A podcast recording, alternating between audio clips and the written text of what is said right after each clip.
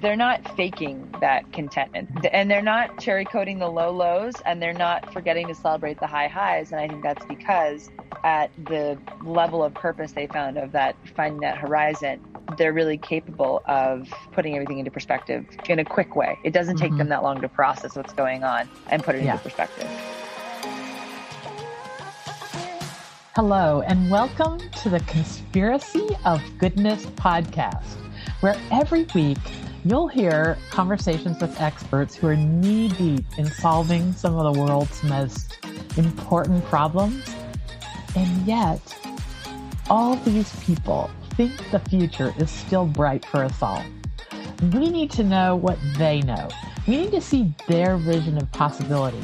And on this podcast, you're going to know how to tune your life towards that same kind of sense of purpose and meaning that these folks live every day. And then hopefully you'll be able to live with purpose and meaning too. This is the problem of our time. I think the pandemic has led us all to kind of question what we were doing with our time, our work, our personal life, the busyness level, and what we really want to do with our precious time going forward. So this podcast is going to introduce you to all kinds of people who have figured that out. And along the way, they're going to give us very practical tools for how we can live lives of purpose and meaning too. I'm Doctor Linda Ulrich, founder of Ever Widening Circles. We've been writing articles, thousands of them, about insight and innovation going uncelebrated. And this world is still very amazing, I'm here to tell you. And our guest today is going to reiterate that just as strongly with me as I do, because she's the C E O of Ever Widening Circles and my daughter, Liesl Ulrich-Verderber. So Liesl, welcome to the podcast. Hi, thanks for having me back. Well, this is part two of a conversation that we started recently, kind of co-mingling these insights that I've been getting now for almost a year from these weekly podcast interviews with thought leaders all over the world. And then what Liesl knows is to be true from her generational experience and, and the future. I always like to say that Liesl and my young team at Ever Widening Circles are right on the horizon. They can look over and see what's coming better than I can. But what I have is that one hundred thousand look, thousand foot look from the past. So it's a good matchup. And today we're here to bring you the insights that we're both gleaning from our different vantage points.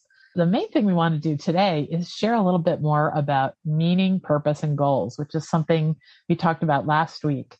So we're going to continue that. And today we're going to tell you a bunch of stories, um, people that we've written articles about and found extraordinary examples of the way ordinary people can lead lives of, of purpose. So Liesl, welcome. What do you have to say on this subject to start out with? Yeah, I think, well, I just want to reiterate for people that either missed last episode or just tuning in for the first time here, you know, as we talked about in our last discussion, living with purpose is something that we have become very close with because we have over the past seven, eight years been writing so much about people who are doing good in the world because, and capable of doing so much good in the world because they found a way to, to live with purpose. And last week we talked about sort of these four, we call them mileposts that people have on their purpose-driven journey. The first one being the searching phase, this sort of like you're asking questions, you know, something's sort of wrong or off and you want to start living with purpose, but you don't know where to get started. And how a, a vital part of that is opening yourself up to curiosity. What do you want to learn more about sort of in the searching mode? And then we talked about the learning phase, which is this phase where you kind of now know what you're headed towards. You, you may have a general direction. I know perhaps that I love gardening or knitting, or I love volunteering or teaching. And now you start to like think about how do I incorporate that into my life? How, what are the examples of that? And that's where things like this podcast and the articles that we've written about people that are doing stuff, and we'll share some of those stories with you, where they come in and they can be incredibly inspirational. And then we have this building phase, which is this phase where people start going from like, okay, I realize that like it is possible to be a veteran who's a beekeeper who teaches other people. And now how do I start to actually start to build a life of, of me that has meaning and purpose? And that doesn't mean like I drop everything and run off to the rainforest, start climbing trees myself, but maybe how do I start building this lifestyle, this, this balance that lets purpose enter my life in a more meaningful way? And then this last one of connection, of now that you've started to build a purpose, a purpose-driven life, you're going to want to connect with other people who are doing the same. And we've built a network that's sort of purpose-built for those kind of people that are driven to do good, living with purpose, because they're drawn to do good in the world. So I just wanted to give that quick recap for people that missed out on last week, or I just want to remember again, because I think each of us is somewhere on that spectrum, and it is a spectrum. I think you can be searching, but still wanting to be connecting. You can be, you know, you can be learning and really wanting more, building and learning at the same time concurrently. But I think those are the four mileposts that we've seen after eight years of doing this, where people lie, especially when they come to us for Ever Widening, for the Ever Widening Circles articles. We see people along that spectrum all the time. So that's where we kind of get started today in this conversation, is really when we think about that, I think it's good for us to start breaking down a little bit for people, mom, what purpose means, what meaning means. We say, like, you want to live with meaning and purpose. And then I think start to break down a little bit, probably the fallacy of goals. I know that I, for one, am somebody who is always setting goals and feeling very much like they are empty. So I think we're going to touch a little bit on that today and give people, give you guys a more well-rounded understanding of what we mean when we say purpose and mean, because we keep saying it over and over again, and give you guys some tangible examples of how, how you come about finding purpose and meaning in particular. Um, perfect. That's a great recap. I would encourage you to go listen to the other episode, maybe a good preamble to this.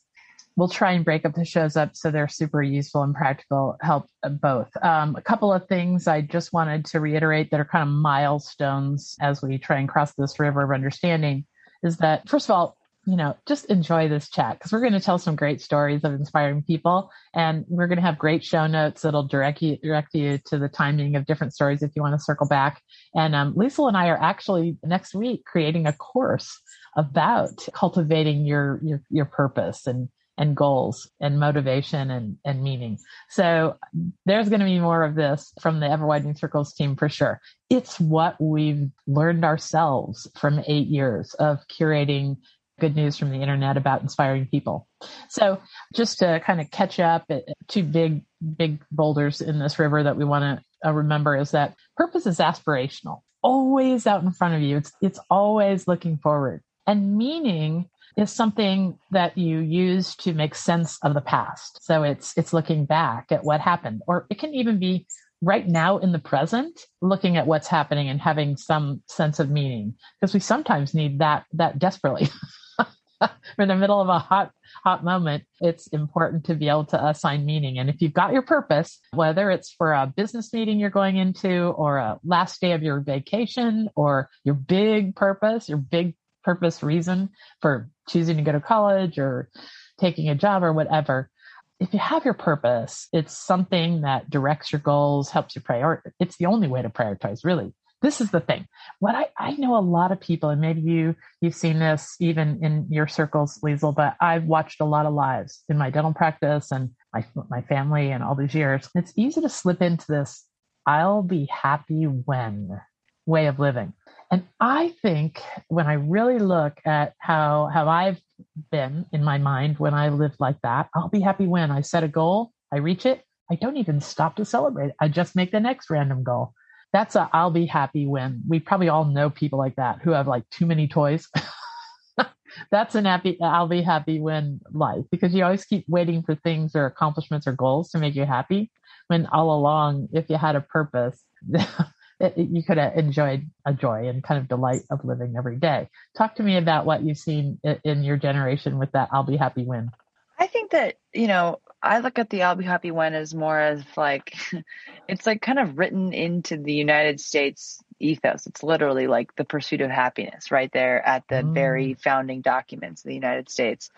And so I think, you know, people always bring this up. You can look at cultures around the world, and there's this, and there's this feeling of contentedness. And we've written an article about it. I really strongly suggest you go take a look. It's about contentment versus happiness, and how if we are constantly trying to pursue happiness, and I think this is really important as we think about defining purpose is if you are defining purpose to seek out happiness, happiness is a very fleeting, it's a fleeting feeling. And mm-hmm. whereas contentment is something that is sustainable. It is that feeling that I wake up in the morning and, you know, some mornings you're going to be delighted, but if you are content with, you can roll over and, and look out the view, or you can, you can wake up and get your cup of coffee and feel that contentment. That is a feeling that is more sustainable and one that I think we don't talk about quite enough or celebrate quite enough, because happiness is the peak and sadness is the trough and contentment is sort of in the middle. And it's not saying that we don't have aspirations. It's just if you're constantly in the pursuit of happiness, you will be in that pursuit forever because it's a dopamine hit. It's not a sustainable feeling. So I think as we talk about purpose and we talk about meaning and we talk about all these these big words, I think it's not to be in the pursuit of hap- it's not in the pursuit of happiness. I yeah. think it's more in the pursuit of contentment, of finding delight in small things and and big things in your day, because it's not, that's what's sustainable. If we're if happiness comes at the very pinnacle of things, and we can't always be up there. That would be nearly impossible. It's like you're constantly trying to climb the mountain. So that's what I see. And I think in my generation, you know, I'm, I'm of the age where people have now been out of college for a certain amount of years, and they're either looking around at their job and saying, wow, I've been here for a while. I'm not really happy with this. Or they're getting the itch to go and go off to grad school. And I, or, you know, just finishing up with like med school or law school or something like that.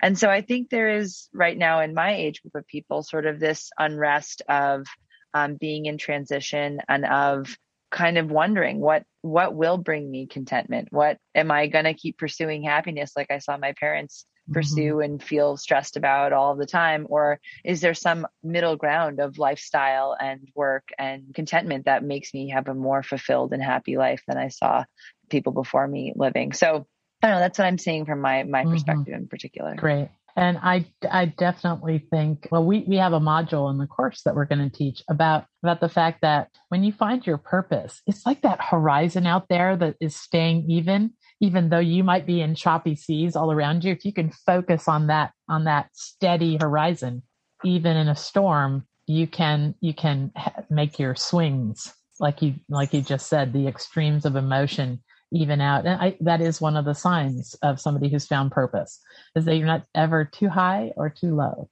They just, mm-hmm. they have peace of mind most of the time.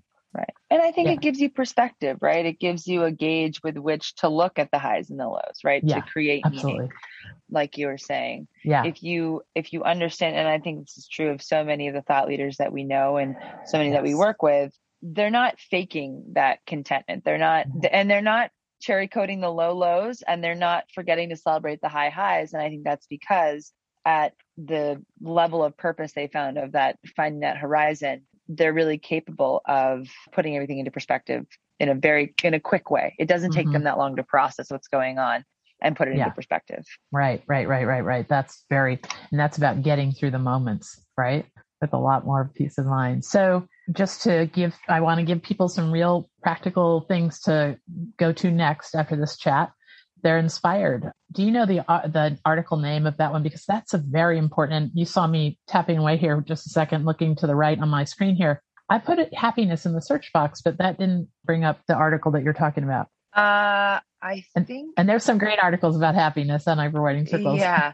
But this um, article... I'm- We're going to look for it and put it in the show notes. And then we'll put it in the show notes. Yeah. Exactly. I, I think the title has something to do with happiness. It's like why you can't be happy all the time, or yeah, you shouldn't it's be happy like all the that. time, or something like that. Uh-huh. Yeah. Yeah, yeah. Yeah. I thought that would make it pop up, but, um, but I will tell people that if you want to listen to one of my podcast episodes that is so relatable and instant practical use, I have to thank Doctor Srikumar Rao's conversation with me. Oh, I, I think I must be thinking about it every day of my life.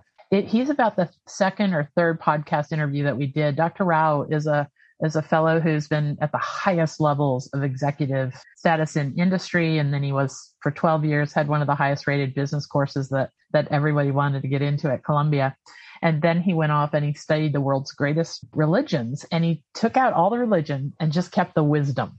And he's been going around the world teaching the wisdom of, of the world's greatest traditions for many, many years. So Doctor Rao has this amazing interview with me where you learn something we call in our family, good thing, bad thing.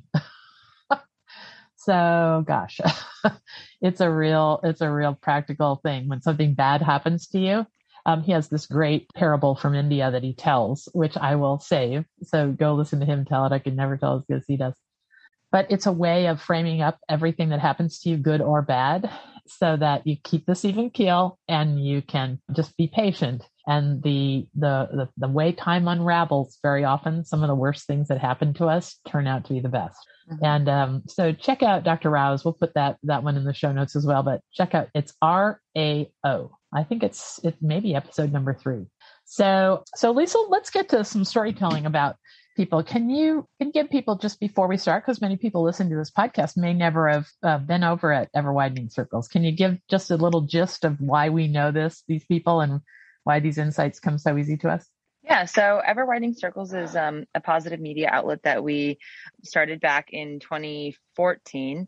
I came along in twenty fifteen. And over there, we write about articles, write about things that change the negative dialogue about our times, right? These are things that are not like the cute little, like, boy saves puppy, um, which, like, I have a rescue dog. I love Love rescue dogs, totally into saving puppies. But, you know, those are not the kind of things that are going to keep you feeling good about the world when, you know, there's incredible, wild, there's wildfires going on around the world, or, you know, knowledge of famine hits you. And our biggest thing is that for every problem there is in the world, there is somebody out there that's fixing it.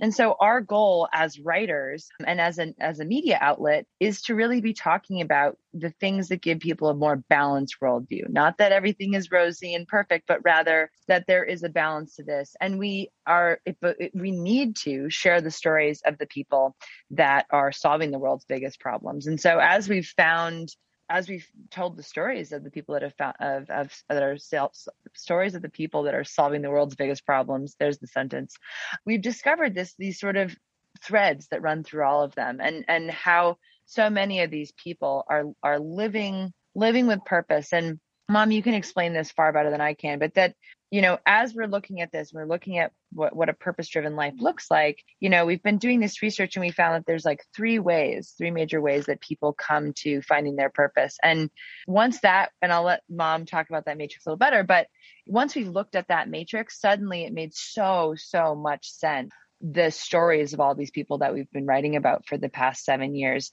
suddenly we were able to understand, oh, okay, yeah, this is how they got to where they are. And this is how we can help other people reach that same level of feeling that they live with purpose. So Mom, I'll let you explain that matrix because you do it so much better than I do.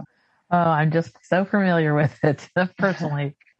Okay. So there's, I, I, I really want to give credit to where credit's due here. And there's this amazing scientist, if you want to look up his work, he's at Cornell University. His name is Anthony Burrow, B U R R O W. Here's another great tip. If you want to learn about living with purpose, check out a wonderful podcast called Hidden Brain. Hidden Brain is a podcast that's, uh, the, the, the podcaster is a neuroscientist, but he makes neuroscience. He makes behavioral science, why we do what we do as humans, super practical and relatable. It's my favorite podcast. It really explains everybody I know and myself and uh, all the crazy decisions we make. So check out Hidden Brain. There is an episode called Cultivating Your Purpose. And in that, it's just one aha moment after another. But something Anthony Burrows points out is that there are, you can't go discover your purpose. I certainly know that, and I'll tell my story somewhere along the way here today. But there are three ways you can cultivate finding your purpose. And it turns out that people acquire their purpose. And he uses that word in a very interesting way. They acquire their purpose. It, it's almost like it finds you instead of you finding it. Three ways. One is that they start following their curiosity. And I know that you're going to do a workshop next week for the Conspiracy of Goodness Network about curiosity and how it relates to purpose. So I'll steal just a teeny bit of your thunder here. Is that is that that first way of finding your purpose or living with more purpose is to follow your curiosity. It's it's the there are people that just just go deeper and deeper and deeper into something they love, whether it's the seven string banjo or oceanography or calligraphy or whatever, that wind up at someplace new. They go deeper and deeper without even realizing they lo- allow themselves the time and the space to do that until one day they say to themselves, oh my gosh, I could do this and never tire. And then they find a way to make it a part of their, their way of life because it sends them soaring. So there's that way. So you're going to hear us always talk about a lot of curiosity, and we're going to tell you some stories of some thought leaders who've done it that way. The second way to acquire your purpose, to, I guess, connect with it, is what like what happened to me.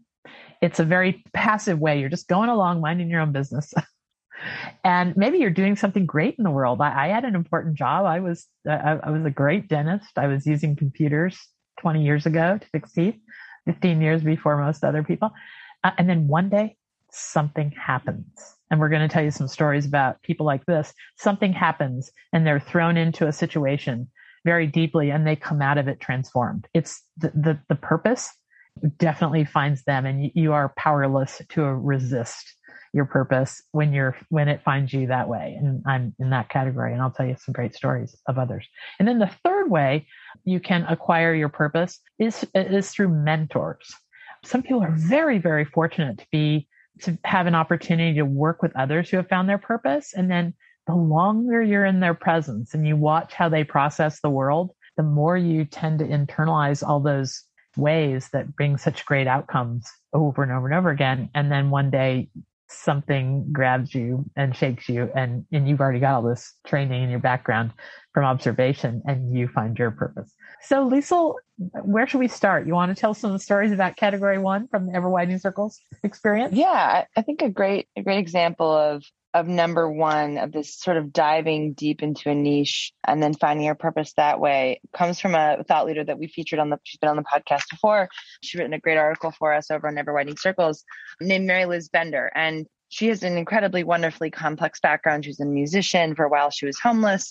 And she was really felt sort of unmoored and, and without a rudder. And then she started diving deeper and deeper into the philosophy of the astronauts, but the, the knowledge that astronauts brought back from their from their travels, something called the overview effect. And so she became kind of like obsessed with space and the power that space has, and seeing the Earth from space has on turning people from these hardcore scientists, doctors, test pilots into coming back to the Earth and becoming philanthropists and artists and people committed to humanity. And so she kept diving deeper and de- deeper into the world of space. She kept being more and more curious. She kept sort of getting deeper and deeper into the niche of of wanting to learn about this idea of the overview effect and get closer and closer to these these astronauts. Uh, for and rocket, a second. And through rocket well, that filming, came, right? Yeah, that this came, yeah, secondarily, she became what, what we would call, she lovingly calls it a rocket chaser. So she became somebody that was at the, the liftoff. She was doing videography and photography, and that's where she met her partner. And at one point found herself next to, I think, Buzz Aldrin and Bill Nye. And sort of in that moment, her sort of purpose really hit her. And it was, it is to sort of tell people to, to cultivate empathy using the wisdom of af- astronauts. So that's such a great story. And now she's got a podcast. Her mentor is now the person that coined the phrase, the overview effect. She has been to Mars. Well, the version of Mars that's over in Hawaii. And she is continue to continue to cultivate and educate, uh, cultivate relationships and educate people. And is now one of the few videographers, her and her partner, one of the few videographers that are allowed on the SpaceX platforms, which is pretty incredible. So she is just totally in this world of diving deeper and deeper into a niche until in a moment it hits you, the power of what you're supposed to be doing. So this, she's one of my favorite I have examples. To point out, this all happened between age like seventeen and what? twenty-five? I don't know. I don't, I, yeah, I don't remember she's how old she young. Was. Yeah. Yeah. No, she's a bit older than me. So she's, I think she's in her thirties now, but yeah. So, but her life really did take off like two years ago when she wrote the article for us and suddenly connected with Frank White. And then all of a sudden these doors kept, kept opening and opening. And then I guess I went, to, I was talking to her recently, and I guess her within the span of like her contacting us to write the article and it coming out, it, it was like, I thought it was many, many years. It turns out it was it was something like a year or like a year or two, which is really incredible that over the past, let's say five years, she's had this great, incredible trajectory. Such um, that because now, now she's friends with all the living astronauts. Yeah, yeah, yeah. I mean, this is, and I have to point out that, you know, she was patient. She just kept at this passion. She kept diving deeper and deeper.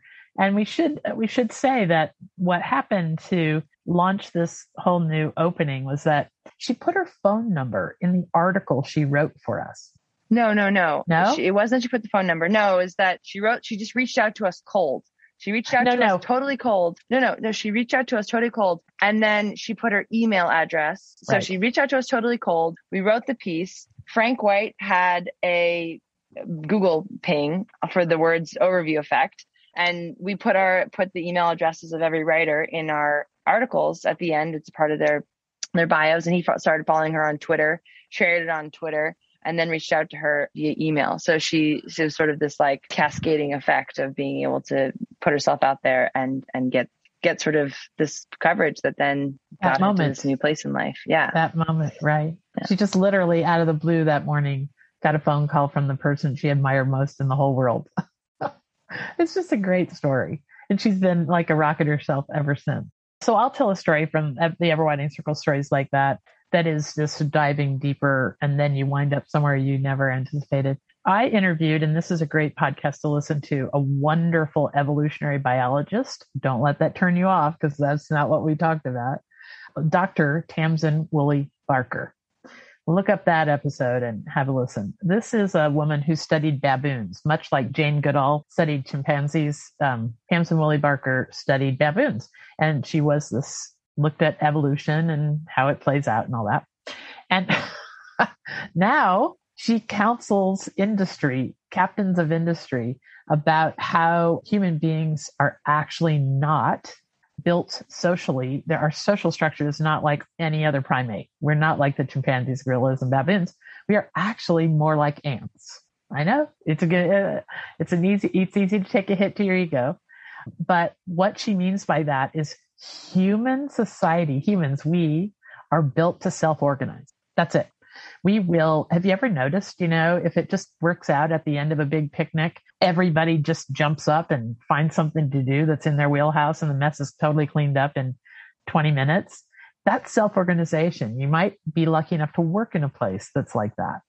But what happens in most workplaces is we hire people for their great skills and, and creativity and all this individualism and wonderful energy that they might bring as self-starters to our organization. And then we make them fit into systems that are so rigid, they don't get to use any of that self-organization impulse.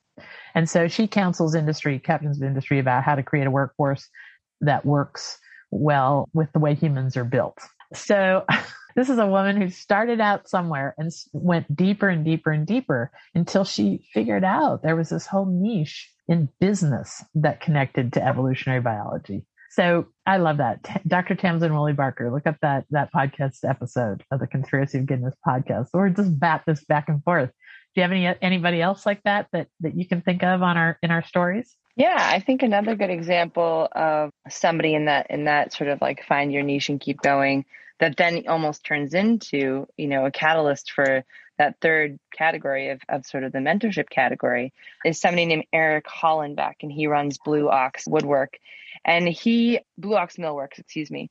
And he was a Vietnam veteran who came out of the war and was really searching and trying to find himself, and found himself falling deeper and deeper into woodworking and doing the kind of stuff that you take, you know, if a building that's historical needs, and he it gets very specific, you know, if a historical building needs a specific piece of wood that's handcrafted, he does like these incredible handcrafts, not using machining, not using kind of technical technology of today. And through that, he really found his passion and purpose, which is twofold. One, to be working with old tools and working in old ways. And two, to be teaching kids who, like himself, didn't growing up, didn't really fit into the traditional education model and just kept kind of failing out of every single thing that they were a part of. And so now he's sort of become that mentor that's helping young people find their purpose. Is now he's taken, he's almost at this like next level where he's gone and found his purpose, his purpose. And then I think this is a wonderful thing too, is that your purpose can be one thing, right? Your purpose can be woodworking and working with the old materials.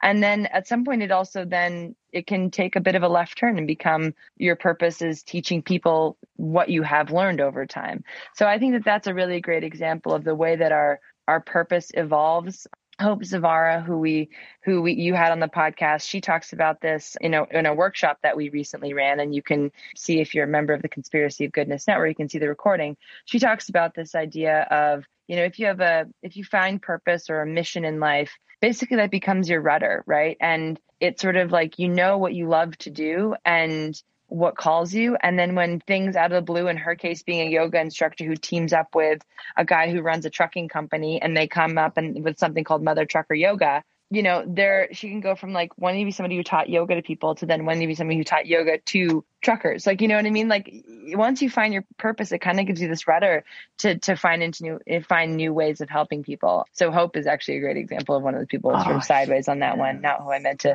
to mention there. But yeah, I think there's something really important about the ways in which, as we find our niche, as we find our purpose, we kind of become either a mentor to others, or we find different ways to help our purpose, cultivate, cultivate our purpose and bring it into new places. Mm-hmm. And what I've noticed is that the people who have very strong sense of purpose and cannot be knocked off the mark are the ones who are connected to others, mm. you know, because people are counting on you, and because you've seen shining eyes looking back at you.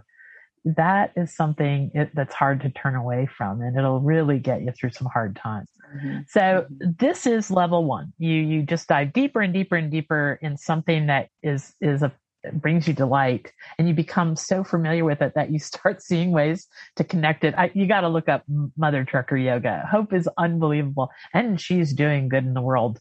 There's not another more pr- important profession right now than trucking, and truckers are in a bad way as far as their ability to get physical exercise, but she teaches them what to do in the cab. She teaches them what to do while they're pumping their gas. It's amazing, the stuff yeah, really that we can all use sitting at our desks too. Uh, we want her to lead, lead some kind of a event where she's teaching us yoga at, for people who sit at their desks and their computers a lot. She's great. So before we go to level two, which is people that are following some train of thought and then an event that connects in some way happens and they are pulled in and never to return to the place where they started. So let's take a break, and we're going to talk about the, the second annual Conspiracy of Goodness Summit, which is a great afternoon of speakers like we're talking about here. I think Mary Liz is one of them, right? She's our, I think she's going to be our musical guest this year. Wow. I don't want to, yeah, yeah. Okay. Yeah. No, no, we'll say nothing more, but we've got some amazing people at the summit. So you can, you can hear about that in the next few minute or two, and then we'll come back and we'll go to level two. Do you thrive on learning from and collaborating with others for the good that's in the world and becoming a better version of yourself, both personally and professionally, every day? We have built something just for you, the Conspiracy of Goodness Network.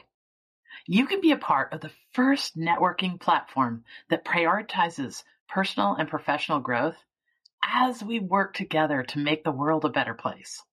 The Conspiracy of Goodness Network is a vetted platform of entrepreneurs, creatives, and professionals who are committed to making the future brighter for us all, people like you. On the network, you can ask questions and find help with projects, share trusted resources, request and attempt workshops, expand your network of thought leaders, and learn from the experience of others to catalyze your work, interests, and passion projects. This is a place where all of us who are doing something to improve the world, large and small, can flourish. The thirty-five dollars a month membership fee includes attendance to exclusive monthly happiness hours, where you can hear from amazing speakers and influencers. It includes participation in monthly community challenges that will improve your own life and the world around you. You'll have access to the network's Mentor Match service to grow exponentially in your insight and decision-making. And you'll get automatic discounts on all of our courses and events. So join us, co-conspirators for goodness around the world. Those who are doing anything they can to make the world a better place are coming together on this network to collaborate, and it is time we find each other. Go to conspiracy of goodness network dot com for a simple three-step questionnaire to apply to be a member today. Let's connect, collaborate, and change the future Okay, we're back. All right. So we've talked about how there's three ways to to cultivate purpose in your life. One is to just dive deeper and deeper into the things you love and let your curiosity be your guide. And eventually you get so deep in that, that you could, you just say, oh, I could never tire of this. And you find a way to live with it every day, maybe in a business way, maybe in a giving back way. The second way that people come to finding more and more purpose in their lives is by an event, usually a significant emotional event. And our best example of that of that is Topher White. You want to tell mm-hmm. Topher's story? Yeah. So Topher, an incredible thought leader who, I'll I'll spoil it here for a hot second. He is saving the rainforest using old cell phones. So we'll we'll start with that teaser sentence. You guys have probably heard his story before. We like to tell it a lot because it's so incredible. But so Topher came to this roundabout way of saving the rainforests. He was an engineer by trade. or by training, I should say. And he was in the rainforests of Borneo. And he learned that basically that the rainforests were so loud that rangers couldn't hear a chainsaw starting up even a, a hundred meters from the ranger hut, fifty meters from the ranger hut. It was just so loud in the rainforest. They they were staying at a ranger station. They went out and there was all these trees cut down that, that weren't cut down the day before. And they didn't hear any of it. And it was, you know, in our daily lives, you would be able to hear a chainsaw that close. So we realized that there was this problem of being unable to hear these chainsaws going off that were these people coming in and taking down the rainforest. And so what he did was he kind of looked around, and this was a really, he he knew this was a problem. He knew he had the skills to solve it, and he just couldn't not solve it. And he found himself developing a way to take old cell phones, basically tune them, use the microphone to tune them to just hear the sounds of chainsaws and then be able to notify. It turns out there's decent enough cell service that you can kind of daisy chain them together and basically be able to alert a local ranger station that there was a, a, a chainsaw going off. And then that ranger could go out and stop the logging before it got too far.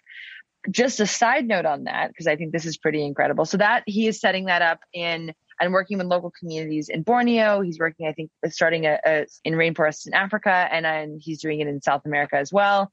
And an even cooler thing that developed out of this was all those microphones are picking up so much sound. Um, maybe I'm biased towards this because it's big data and A I, and my partner happens to be in both of those. But they started listening to the sounds of the birds. They found the birds would change their their songs, their calls, as the trucks rolled in with the people with the chainsaws. So they have been able to now be able to stop the, the logging before the chainsaws even start by just listening to the birds in the region. So to me, that's an incredible example. And now he's using similar technology to save whales off the coast of Ireland. So like this is another great example of like this catalytic moment of seeing this beautiful rainforest being cut down before his very eyes when he was just meters away, leading him to a technology that is now become a way of not only studying the rainforest, but also being able to save the rainforest and now somehow working with whales. It's pretty, it's pretty incredible. That's being on vacation and being your life changed forever. uh, another story that I absolutely love to tell that's in this genre is a story of the, the man, Damien Mander, who has discovered that single mothers make the best game wardens in Africa. Now just sit on that for a minute. There are people who think that what he's done and what he's discovered and learned and nurturing, the the, the project he's nurturing, could be the, the greatest insight in um, conservation in a hundred years. So what he, his story is so great. He was a professional sniper in the Iraq War. He's an Australian guy. And when the war ended, he has a great TED Talk too, I think. If you look up Damien Mander, TEDx. These are powerful, two two of the most powerful TED Talks I've ever seen. So he tells the story much better than I do. But after the, the Iraq War, he was like, uh, what does a counterinsurgency specialist do with the rest of their lives? Because he was a young man and very skilled at what he did. But and so one thing leads to another. He winds up in Africa, I, I believe, with a friend on a vacation, sort of a little bit Topher White story. And they are on a safari game drive, like like are happening all over Africa every day with tourists, and they come upon a water buffalo, a female water buffalo that's in a leg hold trap, who has tried and tried and tried for so long to get herself out of it that she's torn her own leg off. And and the ga- and the game warden that they're with, the the guide, puts the animal down right in front of Damien, and a switch a switch flipped. He said he never gave two thoughts to conservation or wildlife or loved animals. None of that was on his radar screen. His whole life, he was a trained sniper. And then just like that, something about watching that man and, and how he handled the situation and what he was up against, he just knew that he had the training, he had the background to bring to this problem. And this is another thing I absolutely love about a lot of the thought leaders we write about. They connect things that no one ever thought to connect. And so what Damien learned was that wildlife poaching, especially endangered species, is, is comes from organized crime. That's what's at the top of it. And one thing led to another, and he realized it was a war. He watched the way we were trying to take care of wildlife poaching for a year or two and tried to train game wardens in his kind of counterinsurgency tactics. And he, he would run uh, men game wardens through the paces. one hundred, an example he gives, he ran one hundred twenty-three men through the kind of three-day training that he would have had, and only two remained. And then he rethought it, and he looked at all these toughest nails, single women that were in these little communities all around the, the villages all around these big game parks that he was trying to protect. And he said, you know, what the heck? And he invited twenty-five single moms to come do the training. And all but two were still there on the last day. And he figured out they, they, they had a level of toughness and perseverance because of their life experiences that they could bring to this. And the number one thing he discovered was that they could de-escalate things.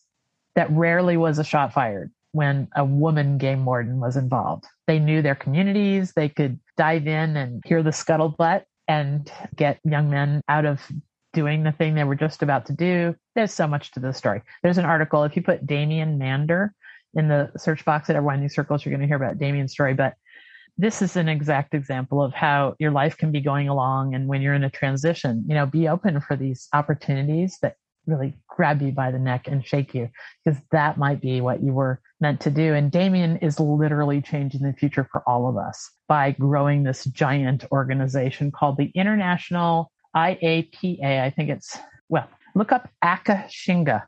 That is the project, the Akashinga. Pro- it means brave one. And uh, you're going to find an example of this, this way that finding your doing good work in the world can turn out to be, to be applied to something else and be just the met, right medicine for the problem. So what else? Do you have anybody else in that second category that you can think of off the top of your head?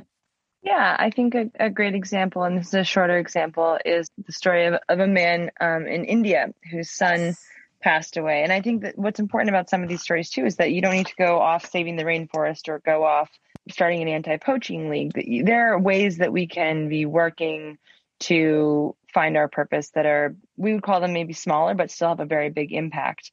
It's the story of a man who lost his son to a pothole accident in India. It turns out one of the most dangerous parts of driving in India is pothole accidents. Basically, thousands of people a year are dying because they get in accidents related to potholes, and his son happened to be one of them. And he took it upon himself then after that event, that, that terrible event, to start filling the potholes himself. He would go get the concrete or the asphalt and go out with his tamper and start filling the holes in in roadways, and just became the guy who filled potholes. And that's what he sort of has done in his purpose and his mission in life. And, you know, he's really work. He's one of those people that's just working, working with a sense of purpose, because again, this event happened in his life. And now he's, again, he's, in, he hasn't started a giant organization. He doesn't have thousands of people doing it with him. He's just one man filling potholes and saving thousands of lives, and in his own way, by doing this. And so I think that's a great example of us not having to have purpose hit us in some grand way, rather finding purpose in sort of smaller ways that are, you know, you don't have to go start an organization. You can just sort of change one corner of your life. Smaller ways that add up, smaller mm-hmm. ways that, that mean the world to, to one other. What's that, what's that parable about the guy walking along the beach, throwing sand, starfish back into the mm-hmm. water, and somebody mm-hmm. says, hey, you know, there's a thousand starfish here. You're never going to make a difference. And the man says, hey, well, it just made a difference to that one. Mm-hmm. Mm-hmm. So tell the story of the guy with a car, the guy that has that cool old car and he saves people who are stranded on the roadsides. Oh yeah. The, the article is called The Highwayman, and it's about this gentleman who When he was very young, his car broke down and a, and a kind stranger helped him and basically told him to sort of pass on the good deed. And so he has started, he just drives now in, in retirement, he drives up and down the highway in California. And uh, I think it's a coastal part of California, and finds people who their tire has blown, they've run out of gas, their radiators exploded, any of the things. And he helps them out, gets them back on their feet, and gets them back on their way. And he hands them a card that essentially says the same thing that the gentleman who helped him when he was a young man said, which is, you know, take this and pass it on to somebody else. And I think that's another wonderful story of somebody who has taken on something that can be meaningful to others, but isn't going and saving the rain. It, I think that the, my one of my favorite things about that story and about so many of these stories is that there are so many different ways you can find purpose and so many different ways that you can be helpful to others that, you know, are not making the news, that are not, you know, big, giant, multi-million dollar organizations or businesses. They are people doing kind things, and they are just as powerful to the average person um, mm-hmm. because they are connecting with the average person in, in sort of a deep way. Yeah. But, you know, I'm not going to go into it too much. You can find this on the podcast too. The story of Merman Mike. Remember, he's a, he's a man in California that just loves to dive for the sake of diving. And so he started just for, to be nice, just started diving for things people lost. You know, there was a woman who was visiting her mom for the last time and her phone, which was in a waterproof case, but fell off the side of something very deep. It's very bad. And she lost all those last pictures of her mom. And, you know, just out of the kindness of his heart, he goes and dives for it and brings them back. No money exchange, no nothing. A lot of gratitude, a lot of hugs, a lot of smiles. Mm-hmm. You can look that one up too. He's, he's doing amazing things in the world. So yeah, you don't have to save the rainforest. You can find your calling in just w- finding ways to make the world a better place for one other person. Mm-hmm. Yeah, I was going to say, I think that leads perfectly into into that third way that people can connect okay. with their purpose. Take it, because I love this. We have lots of articles about that third way.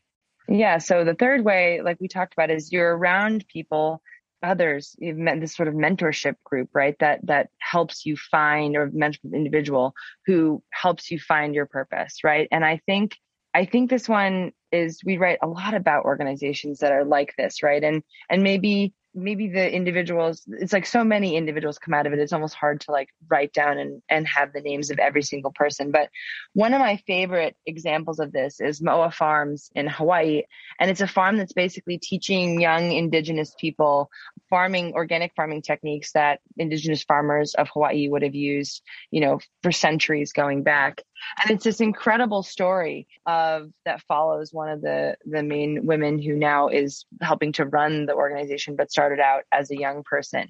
And they help pay for kids' education. They help bring them sort of more than just the farming skills. And what I love about that one is you can very clearly see people stepping into their purpose. You can see people connecting, young people connecting with a past that they haven't had any ability to connect with before. And in that, in doing so, it kind of roots them in who they are.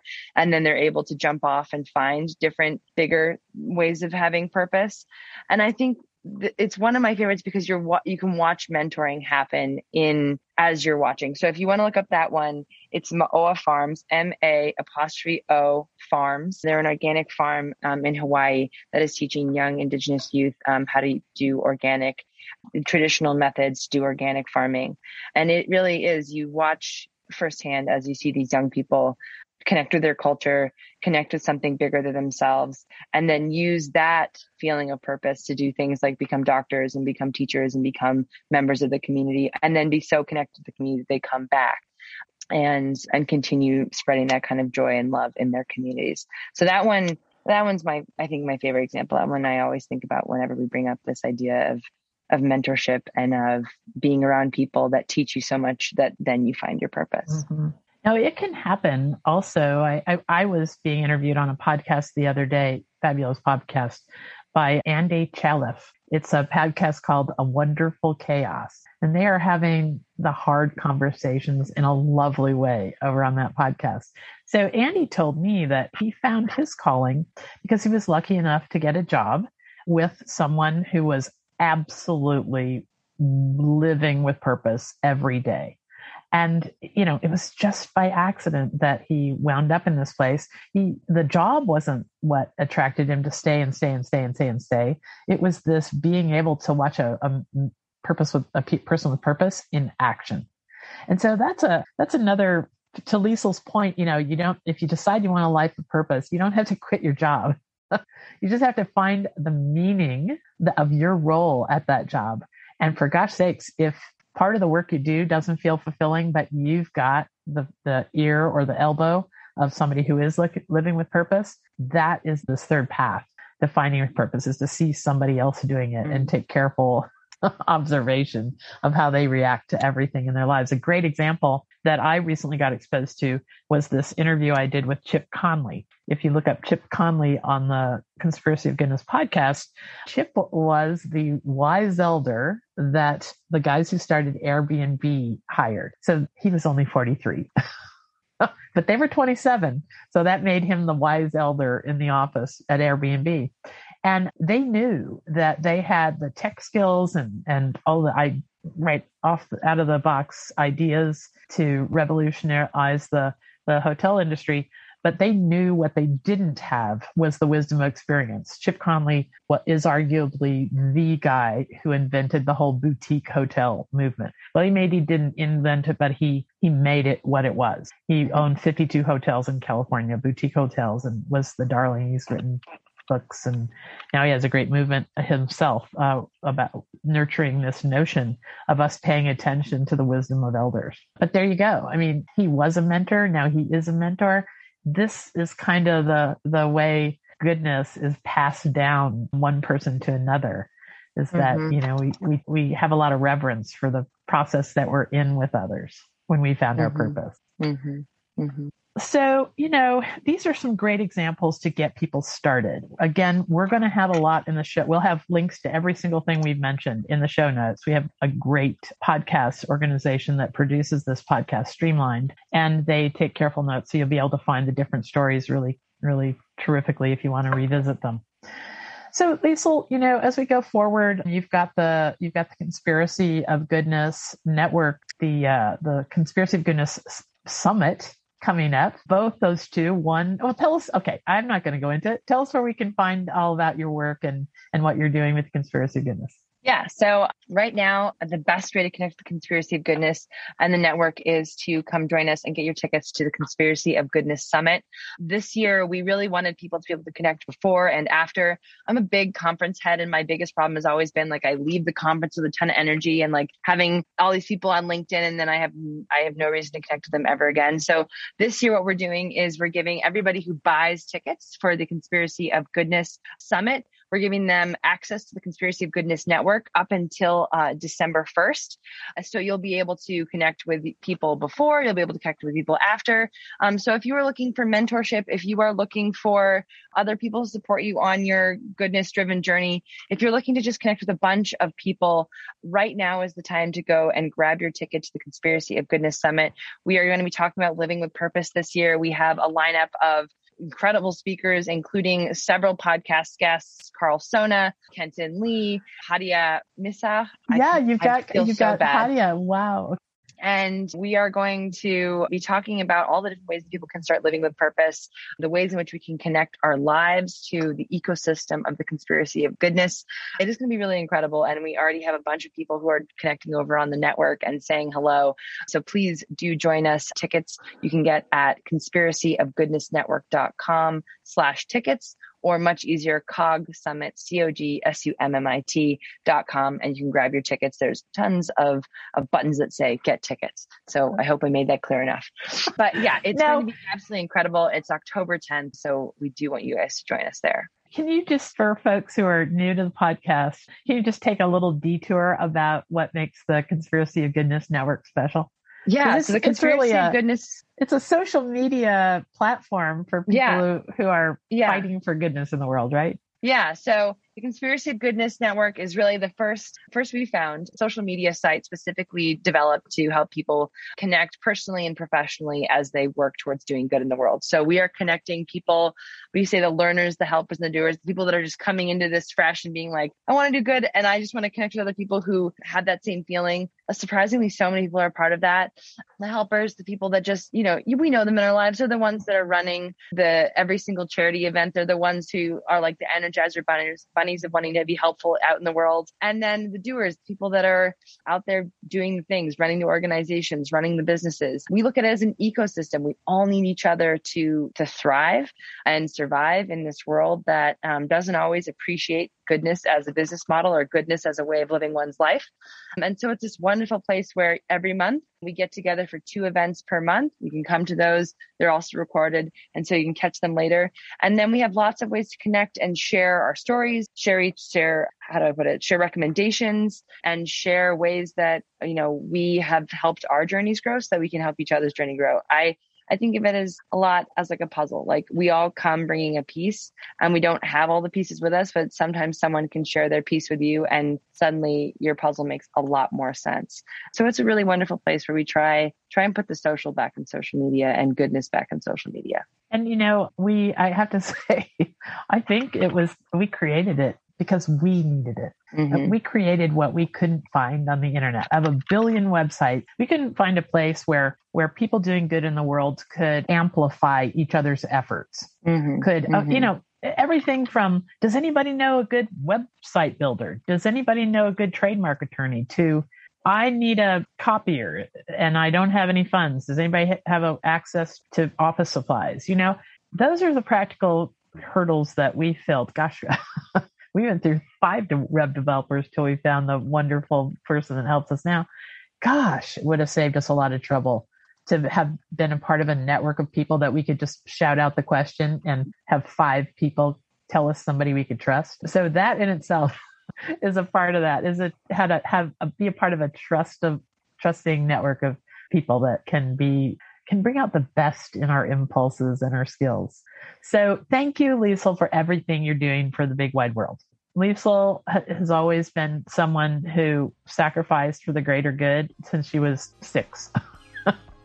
And um, I'm very proud to work with you every day and to watch how your life is is going to have an impact on our, all of our future. So thank you for thank you for doing this. You could have done a lot of things.